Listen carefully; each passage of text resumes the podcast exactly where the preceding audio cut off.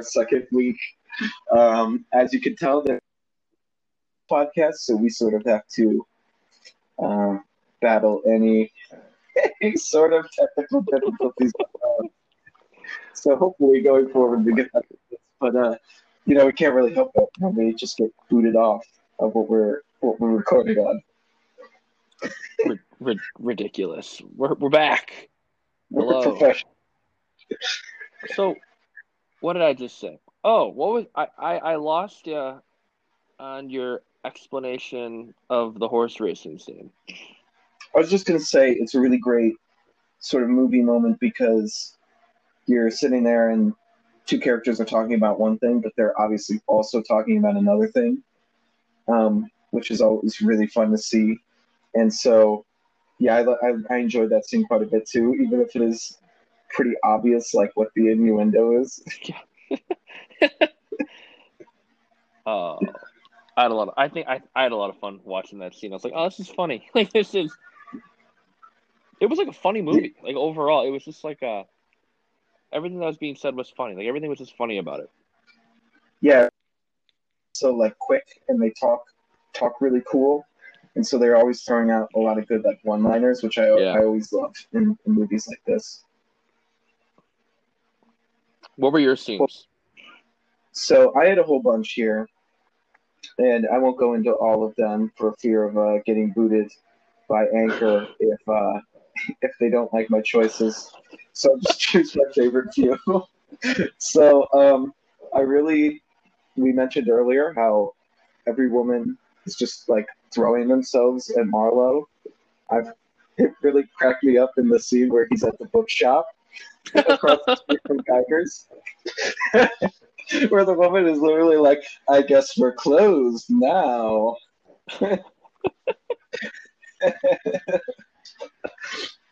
Pretty funny, um, and I'll have a little piece of trivia about that later on. But I, I found that very entertaining. Did you did you enjoy that scene at all?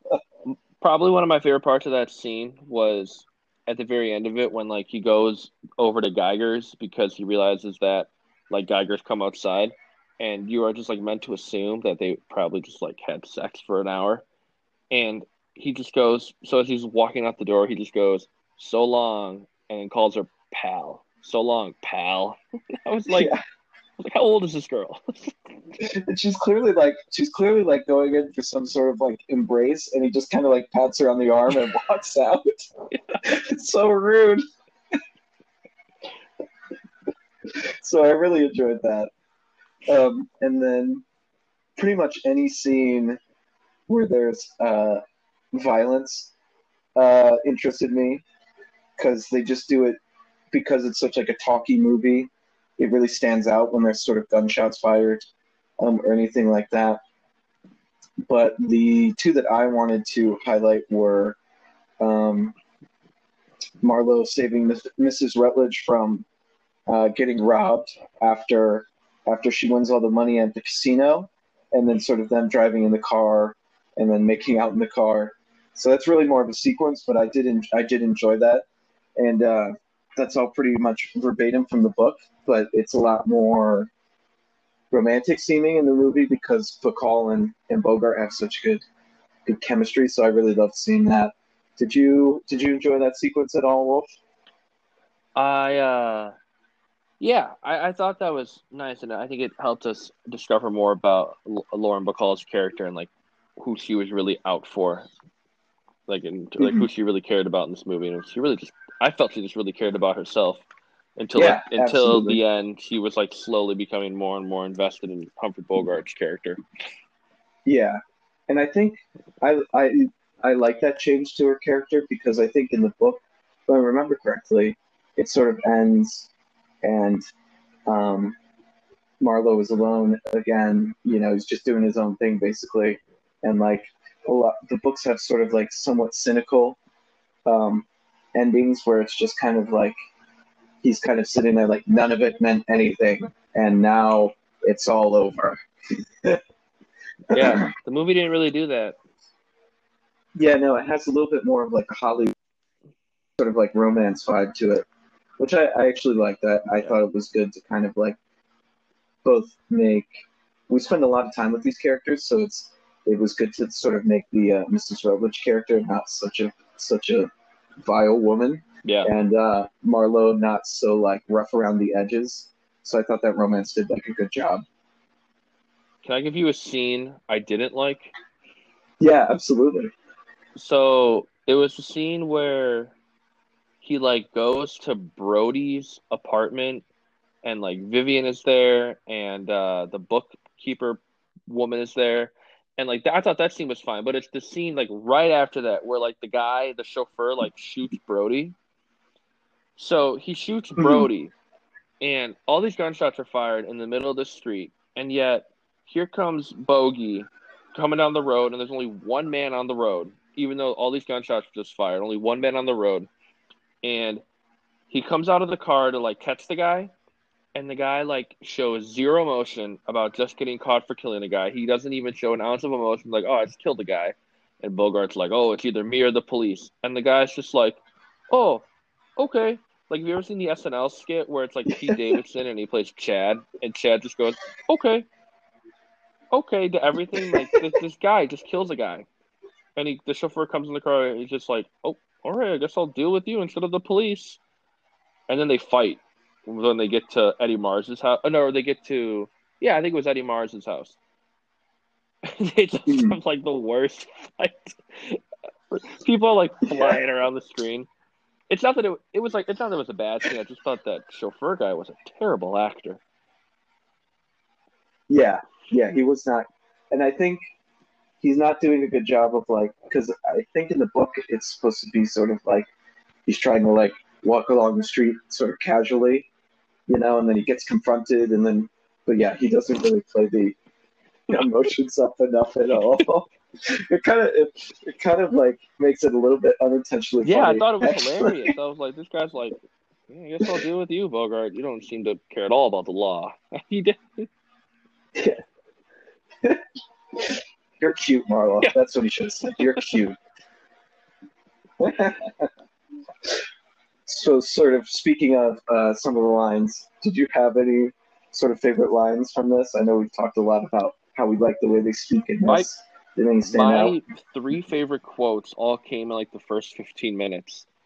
So two of them came in that conversation with the General Sternwood. I love how they like he Marlowe like comes in the room and the general's like giving him his like his like life story and he's like he just goes, I like to see people drink. And I'm like, you know, I do too. I do too. Yeah. I like after that too. He takes it. He takes a sip, and then the general is just kind of like, "Hmm." Marlowe was like Marlowe was like wet in that scene. It looked like someone dumped a bucket of water on him. Yeah. he looked like uh he looked like uh Buzz Buzz Williams on the sideline of the basketball game. Uh, I miss that guy. I miss that guy every day. And then my other my other one of my other favorite quotes from that scene was so the reason Marlowe even is called in the first place was because the like his daughter was like being blackmailed, like he was being blackmailed. And I love how he just goes, I'm being blackmailed again. And it's like, how often are you getting blackmailed? you need to like It's like every other week. you need to fix something here. And then and then when Marlowe starts like walking around the town going to Geiger's, I forget who he says this to, but he just goes, I collect blondes and bottles too. Yeah. That's a good one. Yeah, that one made me laugh. And I love I actually laughed like. and I love how it just goes right to the next scene. Like he says it and then it does that like old timey transition of like going dark and then like going to the next scene. Yeah, yeah, it cracks me up. I, I love those. I love all Yeah. those lines. I have I have just a couple more here. Um, so this is Marlowe. I can't. I remember it when they said it in the movie, but I can't remember exactly now. But he's talking about Carmen. He goes, "Yeah, she tried to sit on my lap while I was standing up."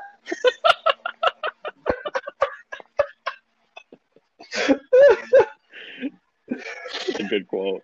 Uh, it cracked me up when I heard. I love it. It makes me laugh so hard.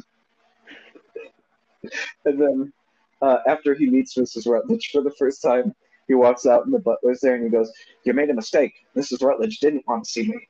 And then the butler just goes, "I'm sorry, sir. I make many mistakes." That was hilarious.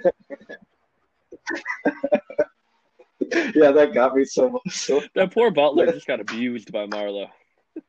Yeah, got abused by the Sternwoods. He gets abused by Marlowe. Like, there's no end of it to it for. him. And then I, I really liked. Uh, I really liked the, the the final lines of the movie. Um, here, they they sort of are sort of that like classic Hollywood thing. Um, but you have Vivian going, "You've forgotten one thing, me," and Marlowe turns to her and goes, "What's wrong with you?" And then she goes, "Nothing you can't fix." Oh my goodness. the end. I love it. Oh, a lot of witty, a lot of this, a lot of wittiness. oh yeah, I mean, it's just a lot of half of the like entertaining parts are just hearing them say these like sort of crazy like hard-boiled things to each other, and how like how both cool that sounds in the movie and how like not like a real life that mm-hmm. is. It's sort of the thing thing I love love about it, like the duality of like, damn, that sounded cool, and then I'm like, I would never fucking say that in a conversation. No. So, did you think this was too long? It, it clocks in at about two hours. Um, I don't know if it's. I don't know. I think looking back on it, I don't know if it was too long, or just there were a lot of scenes where I would just get so frustrated halfway through, not having any idea what was going on, that I just was like, maybe this scene could, like, maybe all the scenes could have been a little shorter, or maybe they could have been a little more to the point. But I don't know. I, I think the movie wasn't like the movie wasn't too long. I think it was fine. Look, yeah, I was gonna say, it. I watched this right before bed, you know, and that can be a bad recipe for a boring movie because it means you just fall straight asleep. Um, so I, I didn't have issues with that, but I do think, I do think if like this exact movie were made nowadays, it's probably an hour and a half, and like every scene is really quick and like fast paced. You know, not to say that this isn't, but like you said, like they do really talk a lot in in, in some of the Yeah. scenes. yeah, I agree with you on that. So I, I think that sort of makes it. I think it sort of makes it feel a little slower paced. So maybe not too long, but just very a little bit slower. Yeah, I agree. feeling. Should we move on to trivia? Did you have any sort of favorite trivia facts from this? Mm, no, I think I got all them out. I think I, I think I was able to infiltrate them into our conversation. So I've got a couple here. Um, I mentioned before with the bookstore clerk, uh, and you, you you said it yourself that it there's like the strong implication that they had had, had sex, um, and that was not a part of the book. That was not originally a part of the of the script either. Um, quote: Howard Hawks added the strong implication that Marlowe and the bookstore clerk are about to make love as the scene ends. There is no such indication in the novel, but Hawks was so struck with the 19 year old Dorothy Malone's mature sexuality that he decided to make the scene steamier. Hawk sounds like a creep. Yeah, he seems a little too involved in other people's relationships, honestly. Yeah. You know what? Yeah, creep, creepy man. It's fine. I'm sort of like now imagining too, like Howard Hawks walking walking over to like the writer or something like that, and like, I need you to rewrite this to be a little bit steamier. Did you did you see the piece of trivia? Someone someone on IMDb really had uh really just was being funny, and it was like Howard like it was like Marlowe had every woman into him, even though there was no implication of this in the book. This was probably just like Howard Hawks, like fantasizing for himself, or so, it was something like that line where Yeah. like Hawks was like playing it out for himself, and I was like, I hope so. yeah, I can tell you from the book that like that's certainly true. That like the, the, the everybody is not so like on like on like dialed up to like level eight sexually in the book like they are in this in this movie. They're not all the way to ten, but they're pretty they're pretty dialed up in every scene. I mean, the first scene you have Lauren Bacall just like throw herself into Humphrey Yeah, Bogart's yeah. arms. She tried to sit in my lap while I was standing up.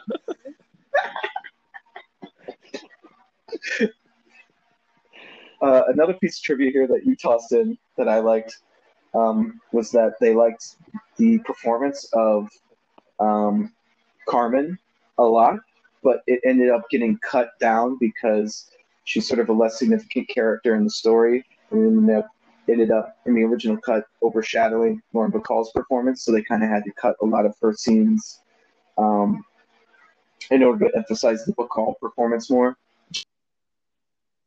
I think that makes makes sense for the movie at least. Yeah, I liked I liked the little role that uh, Martha Vickers had. I think she was powerful in her few scenes.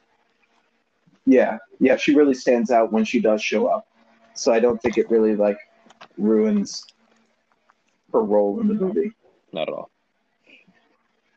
And then I just wanted to end on this note. Um, many critics thought the plot was too complicated, so I I, it's not just us. You know, everybody was kind of sitting there like, who the hell is that? What's going on here? Why is she here? What's he doing here? So it was everybody. It wasn't just us. I have one yellow ye- yellow pad thought that we actually I have two yellow pad thoughts that we didn't talk about. So let's hit him. Let's hit him. Did this originate the idea of a room with a bunch of plants? for cinematic greenhouse. There's like uh there's this anime movie called Castle in the Sky where that was the very first thing I thought of when I saw this plant room because there's like this whole movie where, within there. There's like there's this plant room and it like breathes like the life of the planet or something anime like that. And I was like, plant room. What if they got this from this? And then, do you think? Uh, do you agree that uh, having DNA evidence would have really uh, sped up this case? absolutely, absolutely.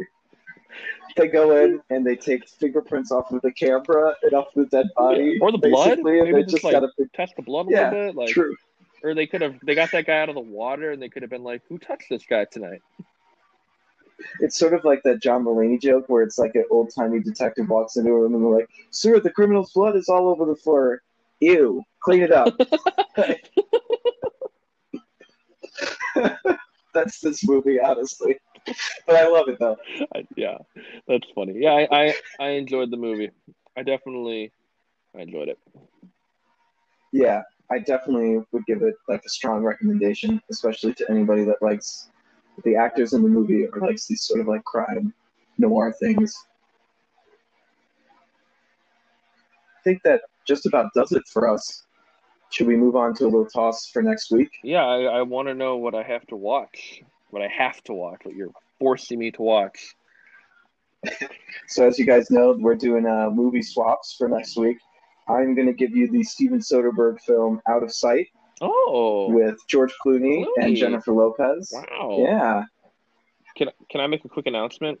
I I thought about yeah. it, and uh, I don't want to do the wrong Missy as a new movie next week. Let's just take new movie off for next week. Okay. okay.